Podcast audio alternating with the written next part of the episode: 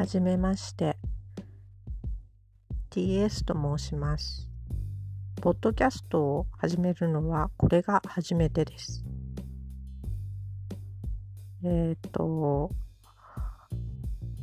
私はただの主婦で、えープロのアナウンサーでも女優でも声優さんでもありません。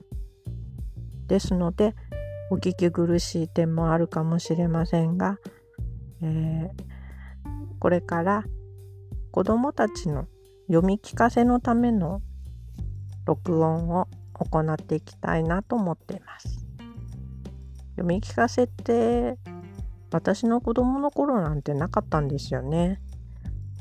で親も読んでくれませんでしたし、えー子供の私は勝手に本を読んでたんですけれども今ではやらないとひどい親だとかなんかほったらかしてるんじゃないかとか言われてがちなんですけど別にやらなくてもやってもいいと思うんですよね。あと私には小学生の娘がいるんですが音読という宿題があります。音読って私の時代もなかったんですよね。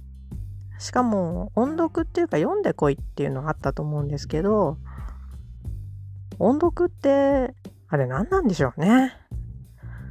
えー読まされる子供の気持ちも考えてくれと。で私の娘の場合ちょっとつっかえつっかえ読んでしまったりとか声が小さかったりとかあとそもそも内容に興味なかったりとかするのでもう苦行でしかないんですね。で私が子供の頃から、えー本が大好きで読むのも大好きだったものですから子供にできれば本を読むのが楽しいって思ってもらえるような環境でできれば育てていきたかったんですけどちょっと今の授業の方法とかあと育児の方法とだいぶ齟齬があるようなんですよ。でそれでお悩みのお父さんお母さんも多いかなと思います。一人親だったりそれとも忙しかったりあとは何かしらの事情で保護者がいないような状況で子供が単独で一人で音読してるって寂しいじゃないですか。でもその音読が楽しいって思えるかもしれない。一人で喋ってることが。っていうのを感じさせられたらいいなっていうのも込みで。あとは私の声低くて。聞いてると眠くなるってママ言われるんですけど。眠眠かせ 眠くならない子もたまにいるので。ねあの面白い絵本とか見せちゃうと。興奮しちゃって逆に寝なくなっちゃうなんて。ママあることだと思うんですよね。あの読み聞かせのお母さんあるあるですね。であの知らないおばちゃんがボソボソボソボソ喋ってるのを聞いてるとあなんか眠いって勝手に子供が思ってくれて寝てくれたらいいなっていう意味でちょっとこれ聞いてみてよっていうので聞かせてもらってもいいかなと思います。私は宮沢賢治先生を大尊敬していますので主に宮沢賢治先生の童話を読んでいきたいと思います。わからない単語いっぱい出てくると思います。それは後々本編を読んだ後解説として、えー特に子供向けにこれってこんなんなんだよとかいう感じで付け足しをしていきたいと思います。ですから本編だけ聞かせてもいいですし付け足しもお母さんお父さんと一緒に聞いてもいいかもしれません。そうするとより一層話が分かってもう一回聞いてみようかなとか自分も読んでみようかなとかそういうふうに思ってくれたら嬉しいなと思います。では、えー次の録音は宮沢賢治山梨を読んでいこうかなと思っているので、えー興味のない方は飛ばしてくださっても構わないんですけど興味ある方は聞いてみてください。読み方おばちゃんなりなんで独特ですよ。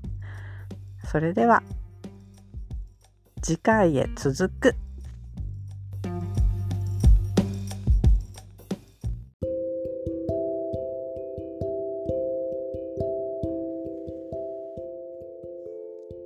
宮沢賢治山梨小さな谷川の底を映した2枚の青い幻灯です。1 5月2匹のカニの子供らが青白い水の底で話していました。クラムボンは笑ったよ。クラムボンはカプカプ笑ったよ。クラムボンは跳ねて笑ったよ。クラムボンはカプカプ笑ったよ。上の方や横の方は青く暗く鋼のように見えます。その滑らかな天井をつぶつぶ暗い泡が流れていきます。クランボンは笑っていたよ。クランボンはカプカプ笑ったよ。それなら、なぜクランボンは笑ったの？知らない。つぶつぶ泡が流れていきます。カニの子供らもポツポツポツと続けて5、6粒泡を吐きました。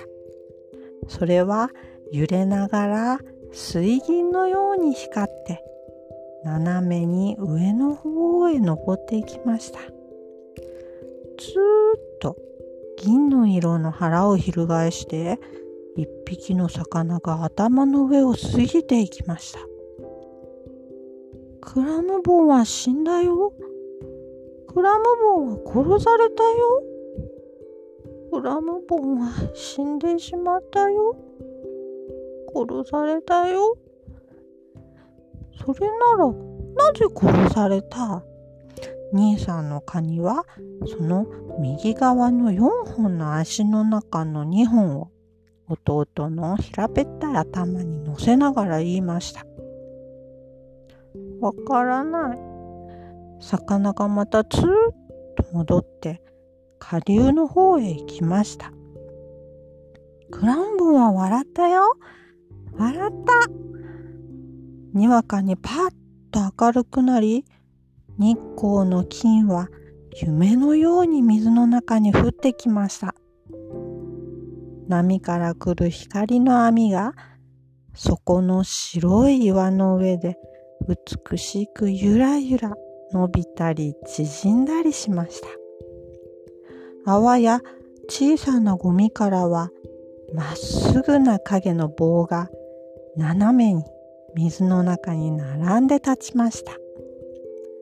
魚が今度はそこら中の金の光をまるっきりくちゃくちゃにしておまけに自分は鉄色に変に底光りして、また紙の方へ登りました。お魚はなぜああ行ったり来たりするの？弟のカニが眩しそうに目を動かしながら尋ねました。何か悪いことをしてるんだよ。取ってるんだよ。取ってるの？うん。そのお魚がまた紙から戻ってきました。今度はゆっくり落ち着いて、ヒレも尾も動かさず、ただ水にだけ流されながら、お口を輪のように丸くしてやってきました。その影は黒く静かにそこの光の網の上を滑りました。お魚はその時です。にわかに天井に白い泡が立って、青光のまるでギラギラする鉄砲玉のようなものがいきなり飛び込んできました。兄さんのカニははっきりとその青いものの先がコンパスのように黒く尖っているのも見ました。と思ううちに魚の白い腹がギラッと光っていっぺん翻り上の方へ登ったようでしたがそれっきりもう青いものも魚の形も見えず、光の金の網はゆらゆら揺れ、泡はつぶつぶ流れました。2匹はまるで声も出ず、いすくまってしまいました。お父さんのカニが出てきました。どうしたい？ブルブル震えているじゃないか。お父さん、今おかしなものが来たよ。どんなもんだ？青くてね、光るんだよ。端がこんなに黒く尖ってるの。それが来たら、お魚が上へ登っていったよ。そいつの目が赤かったかい？わからない。うーん。しかし、そいつは鳥だよ。カワセミと言うんだ。大丈夫だ。安心しろ。俺たちは構わないんだから。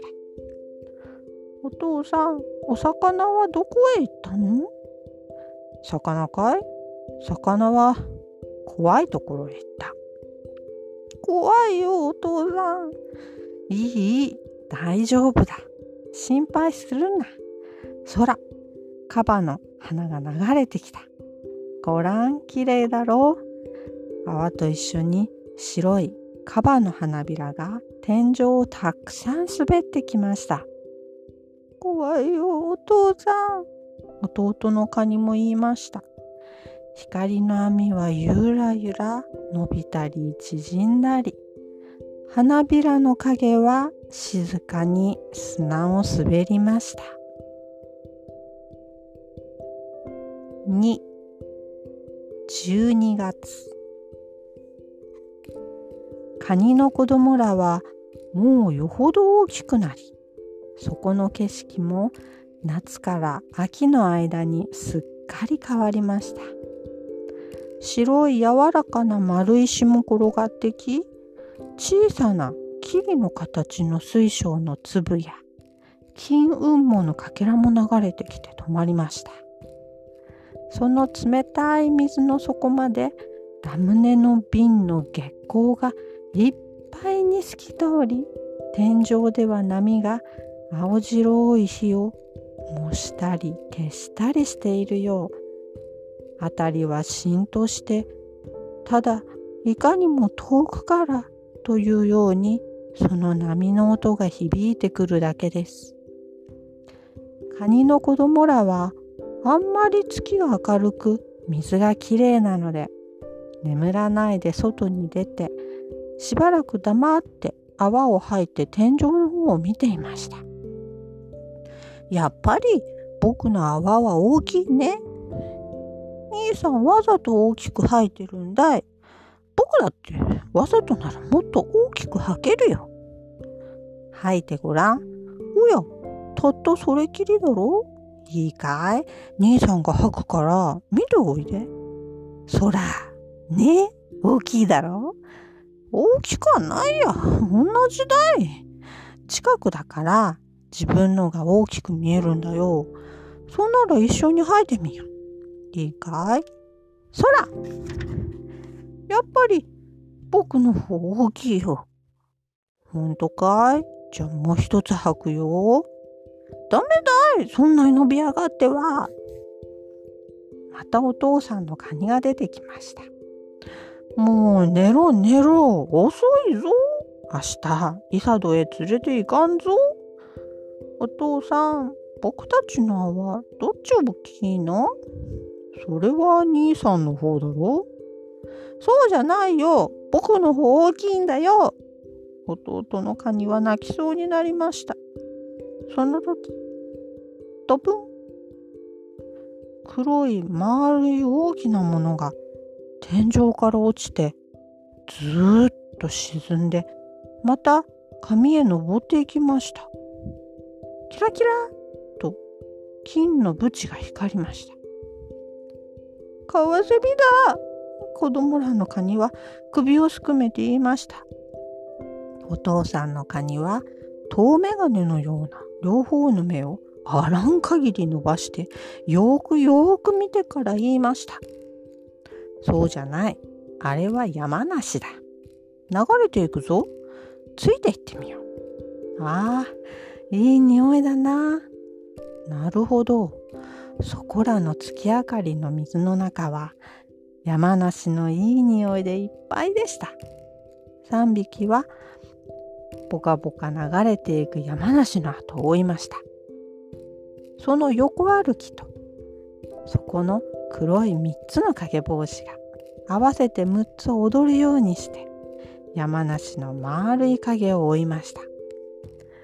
間もなく水はさらさらなり天井の波はいよいよ青い炎を上げ山梨は横になって木の枝に引っかかって止まりその上には月光の虹がもかもか集まりました。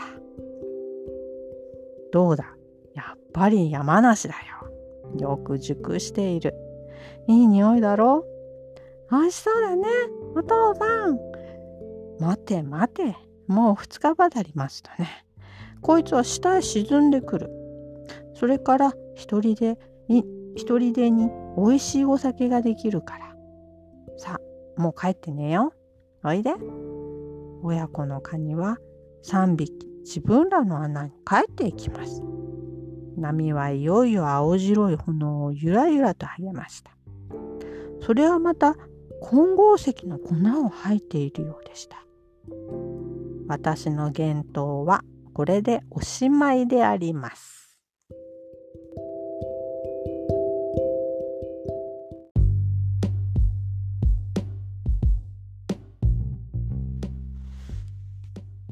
はい、えー、山梨朗読聞いていただけたでしょうか。おはこんばんちはおばちゃんです、えー、これ実は2回目でしてね。回目がっつり30分ぐらい解説を録画録画じゃない録音したんですけどね。使い方分かってないんで消えたんですよね。こんなんでやってけんでしょうか。まあ愚痴はこの辺で山梨今回読ませていただいたのは、えー、新編風の又三郎新潮文庫の版の山梨です。でその山梨の中の、えー、なんじゃそりゃっていうね言葉をこれからおばちゃんが一個一個説明してみたいと思います。まず一番子供たちがなんじゃそりゃと思うのがカニの子供たちがやたらクラムボンクラムボン言いますよね。あのミュージシャンのクラムボンさんたちではありませんよ。死んでないです。ね。生きてます。ピンピンしてます。なので、あのクラムボンさんたちではないんですけど、カニの子供たちから見て笑ってるとか、跳ねたとか、そういう風に見える多分生き物がそこら辺にいたのかなとおばあちゃんは思ってます。これ宮沢賢治先生自体が作った勝手な言葉なんですね。なのであのでこれこれ実はこういうことだよっていう説明もこの山梨に関しては賢治先生は本当に何も残してくれなかったのでいまだにいい大人たちがクラムボンってなんやねん言ってでなんかいろんな説をね挙げてるわけですよ。カニの泡立ちじゃないかとかあとはなんかちょっと怖い話では出てこないカニのお母さんなんじゃないかとか。怖いね。うんあんま言いたくないね。でこのクラムボンっていうもの自体もねあのこれ本当に説明の場所にね不詳ってこう分かんないって思い切り書いてあるんで学校の授業でやるときに先生方がクラムボンってみんなにとって何だと思う？なんつって丸投げの宿題みたいな感じで急に言ってきたりするかもしれません。これねケンチ先生が何も言ってないんだから何言っても多分正解なんだと思うので好きに想像するといいと思うんだよ。でお魚さんが来る前とあとでは急にカニの子供たちが笑っただのなんかキャッキャキャッキャ言ってたのが 急に死んだよ殺されたよってなりますね。ってことは多分そこら辺にあったものだったり、うん、仲良しじゃないんだけど、まあ、同じ川の仲間みたいなイメージが一番近いんじゃないかなっておばちゃんは思います。ねアメンボとかねなんかいろいろあるんですけど説は。であとはカバの花が流れてきた。カバってあの動物園のガオーってね思い切り口開けるあのカバさんじゃありませんよ。カバっていうねカバ桜っていう木のことだね。でこのカバ桜っていうのはこのちょうど5月晩春っていうんだけどに白い花をつけます。その白い花の花びらがいっぱい起こってきたよっつってねあのガクガクブルのねあのガクガクしている子供たちをどこにかしようとお父さんが「ほれほれ上見ろ上見ろ」言って「綺麗だね」ってなんとかごまかしたって感じだね。であのこれ12とあの5月12月って思いっきり言っちゃってるのね季節ね。でもねこの12月っていうのも11月っていう説もあって11月が本当はそうなんじゃないかって言ってるいい大人たちがねまたわわわわ言い合ってるんだけど あのそういう説もあります。で秋秋っていうイメージもねちょっとつけてきたりするんでまあでも12月でも11月でもまあいっかっていうことかな。であと金運もねうんこじゃないんだよ。金色金色かなと思うでしょでもこれ金色じゃないんだね。ちょっとね赤っぽくてペラペラの紙みたいな感じの。でも石なんだよ。石がペラペラ剥がれるタイプのやつがあるの。なんかメモ帳みたいな感じでいっぱいいっぱいねペラペラ剥がれるようになってる。それが雲母っていう石。そういう状態になってるのとこが多いんだけどその中の種類だね。でもね真珠色に輝くみたいなのか真珠の光沢がなんて言われるんで綺麗には見えるんだろうね。であと水晶なんか霧状のって霧って何ってあの霧ってクリームチーズとか あとほら白真っ白外がね真っ白になってわあ先が見えないやみたいな山の中でねたまに見たりするそういうあの天気のことじゃなくてあの大工道具の中にね大工さんが使う道具の中に釘を打つ前とかネジをグリグリってやる前にちょっと穴掘っとくっていう時のための先が尖った道具があります。それがキリだね。だからお家でちょっと本棚作ってやるよみたいなすごいこう DIY っていうんですか？日常大工をやってくれるお父さんがいるご家庭だと見たことある子もいるかもしれないんだけどこのカニの子供たちめっちゃ小さいと思うんであの23あの23センチぐらいしかないんじゃないかなと思うね。子供だから。あもうちょっとお父さんぐらいになると5センチぐらいにはなるんじゃないかなと思うんだけどだからすごいちっちゃいものが流れてきてる。だから針状結晶と呼ばれるものじゃないかななんておばちゃん石が大大大好きなので思っちゃったりするんだね。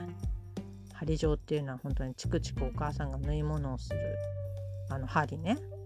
ああいう結晶って石の塊があったりもする。透明でさ綺麗でしょ。であとイサド。イサドに連れてってあげないぞ。急にお父さんが言うよね。イサドってどこ？って。みんなが行きたい場所ってディズニーランドだったり USJ だったりしないかね。もしくは何？ララポートだったり。あとイオンモールだったりしないか？でイサドっていうのはね一応宮沢賢治先生の童話の中にお約束みたいに出てくる勝手に作った地名なんだよね。例えば君が何々町っていう町に住んでるとするとその町の名前を勝手に賢治さんは作る人なんですね。他の童話でもよくあります。でしかも童話またがってこうやって出てくるのね勝手にイサドっていう作った名前の町みたいな場所っていうか。でよっぽどイサドってところはでもこのカニの家族にとっては楽しいところなんだよね。だから連れてってあげないぞって言うと子供言うこと聞くみたいな。そういう感じです。で山梨。山梨って山梨県じゃないんだよ。分かってるんじゃない分かってるとは思うんだけどさ。山梨っていうものがあの12月に急に川の水の中にドボーンと起こってくる。で梨なんだろうなって思う子もいるでしょう。梨ってほらみずみずしくってでなんかいい匂いがする本当にうまい果物っていう そういう感じをイメージしてるかもしれないんだけどこれ実は違くてあの落葉香木っつってね葉っぱが落ちるタイプの高い木なんだね。でその果実ってね本当にこの2から3.5センチって書いてあるんですごいちっちゃいんだよ。そうだな梅の木がある家の子供なら梅の実と同じぐらいみたいな感じで考えた方が分かりやすいかな。梅酒をつけるお母さんとかがいるご家庭ならあのあのあれぐらいって感じ。あれがあれぐらいがちょうど限界の大きさねあの大きくなって。でこれで10月に黄色または赤く熟しって書いてあるからこれ熟すのが10月なんだとしたら12月まで枝に残るかね？と。おばちゃんも思うわけだ。だから本当は11月の話なんじゃないかなっていうのはうっすら思うんだけどでもすごい奇跡的にねもう12月までたまたまあの川のすぐそばのこの山梨が残っててでもうダメだと、ま、葉っぱも落ちたしもう身身つけてらんないわっつって木が木が もう限界来てポキってなってポチョンって怒ってきたのかもしれない。うん、ただ美味しくはない この山梨。ねみんなが食べるジューシーな梨と違ってすっごい酸っぱいです。でしかもあの梨の匂いじゃなくてあの山りんごとか小りんごって呼ばれたりもするような実なんでどっちかっていうとりんごっぽい匂いなんじゃないかなと思うね。まあでもいい匂いではあるとは思う。とは思う。おばちゃんもさすがに山梨を実物見たことないので、うん、梅酒はつけたりすることもあったんですね。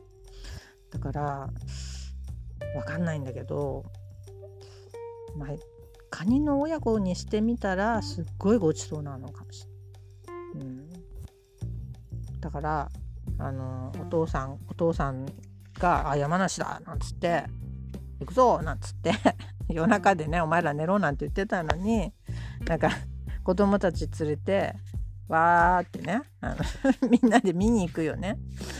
でその時に子供たちは「はよ食べたいはよ食べたい」みたいになんか雰囲気的になってるのにお父さんは「まあ待って」なんて「お酒になったら美味しいから」なんて自分ずるいやんけみたいな こと言うんだけどこれあの下に沈んできてであの勝手に熟成されてねこうお酒になるよみたいな説明してるんだけどあの夜だしねその場でわーいって言ってみんなで予定で買ってわーって食べるっていうのもどうかなって思うんだよ。おばちゃん。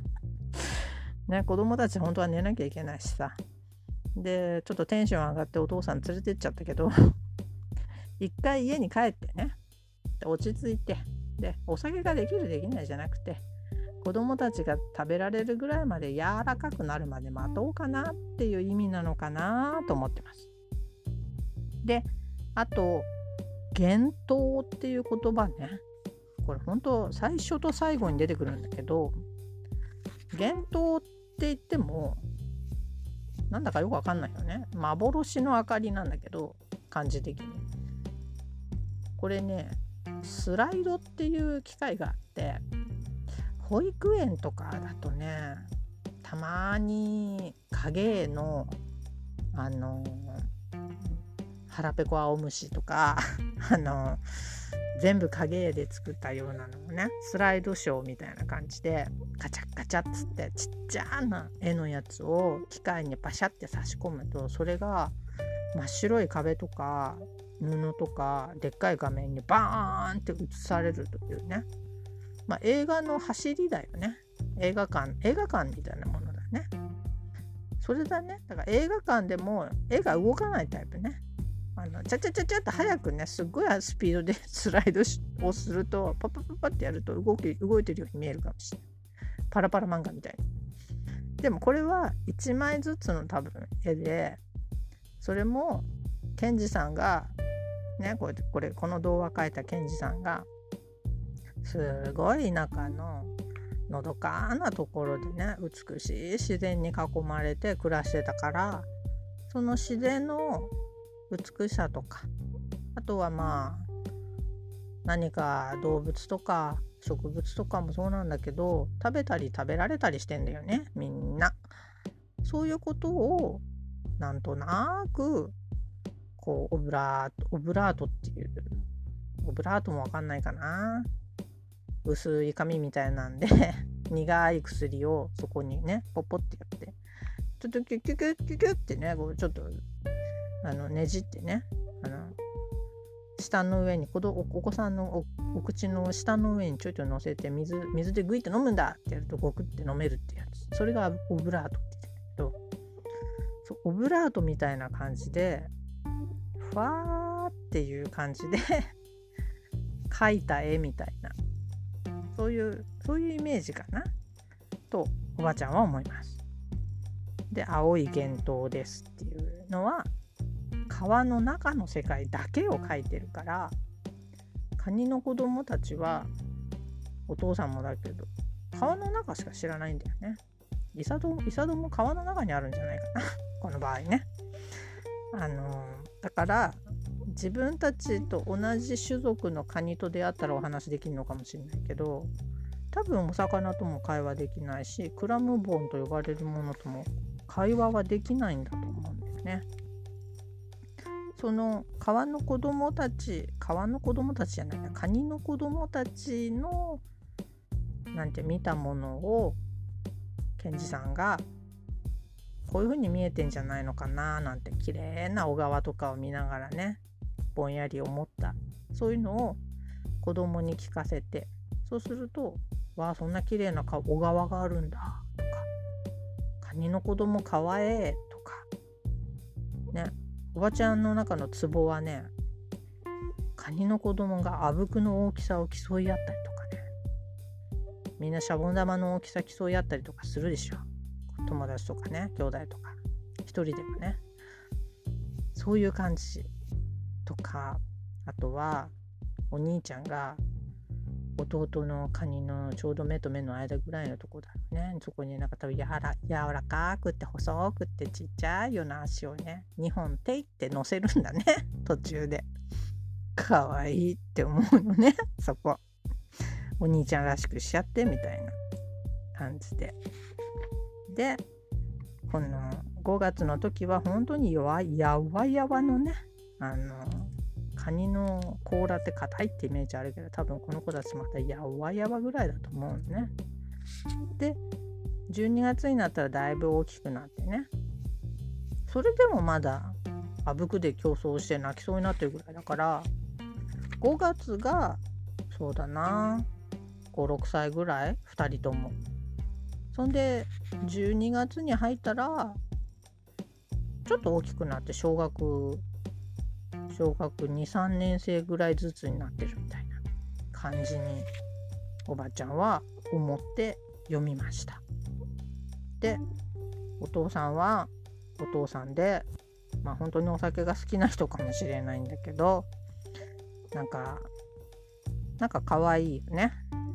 この特に夜の川底をねあの3匹が横歩きでねカニって横にしか歩かない。からテチテチテチテチテチテチってねちっちゃい足をね一生懸命動かしてテチテチって頑張って頑張って山梨を追いかけてね流れていくからであちょっと待った止まったぞみたいなんで 夜中に夜中に追跡するかねと思うんだけどあのうん獲物だっていう感もあんのかもしれないね。でそのテチテチ感が可愛いよね。うんなんかそういう可愛らしさとあとは月光の虹がもかもか集まりましたとかあとはラムネの瓶の月光がいっぱいに透き通りとかなんか美しい表現がいっぱいあるのね。でおばちゃんのくぐもった声だとよう聞き取れんかったよと言って「わからん」って言ったら教科書持ってる子は教科書を見てください。ね、で教科書持ってない子は山梨でえー、多分ね絵本あると思うんだよ。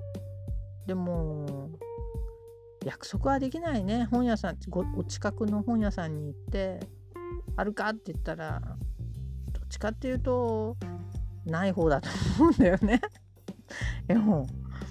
なので絵が絵ついてんの見たいやっていうんだったら図書館に行くのがいいかもしれない。うん、まだ学校の授業で習ってないよって子だったりあとは、うん、言葉ではちょっと想像がつかないよみたいな子もいると思います。ね。でその先生その絵を描いてる先生によって印象も違うと思うんだけどまあ大きくなってからね字だけのを読むとおばちゃんと同じで勝手にもう勝手な想像と勝手な好きなところができてくるんで字だけっていうやつもおすすめです。ね。そんな感じで、えー、山梨解説が異常に長くなってしまって申し訳なかったんですけどこれ謎が多い動画なので、えー、ご勘弁ください。で次の動画は私一押しの宮沢賢治といえばこれって思ってるんですけど朗読してる人をあんまり見ないという作品をいきたいと思います。お楽しみに。ということでまた次回。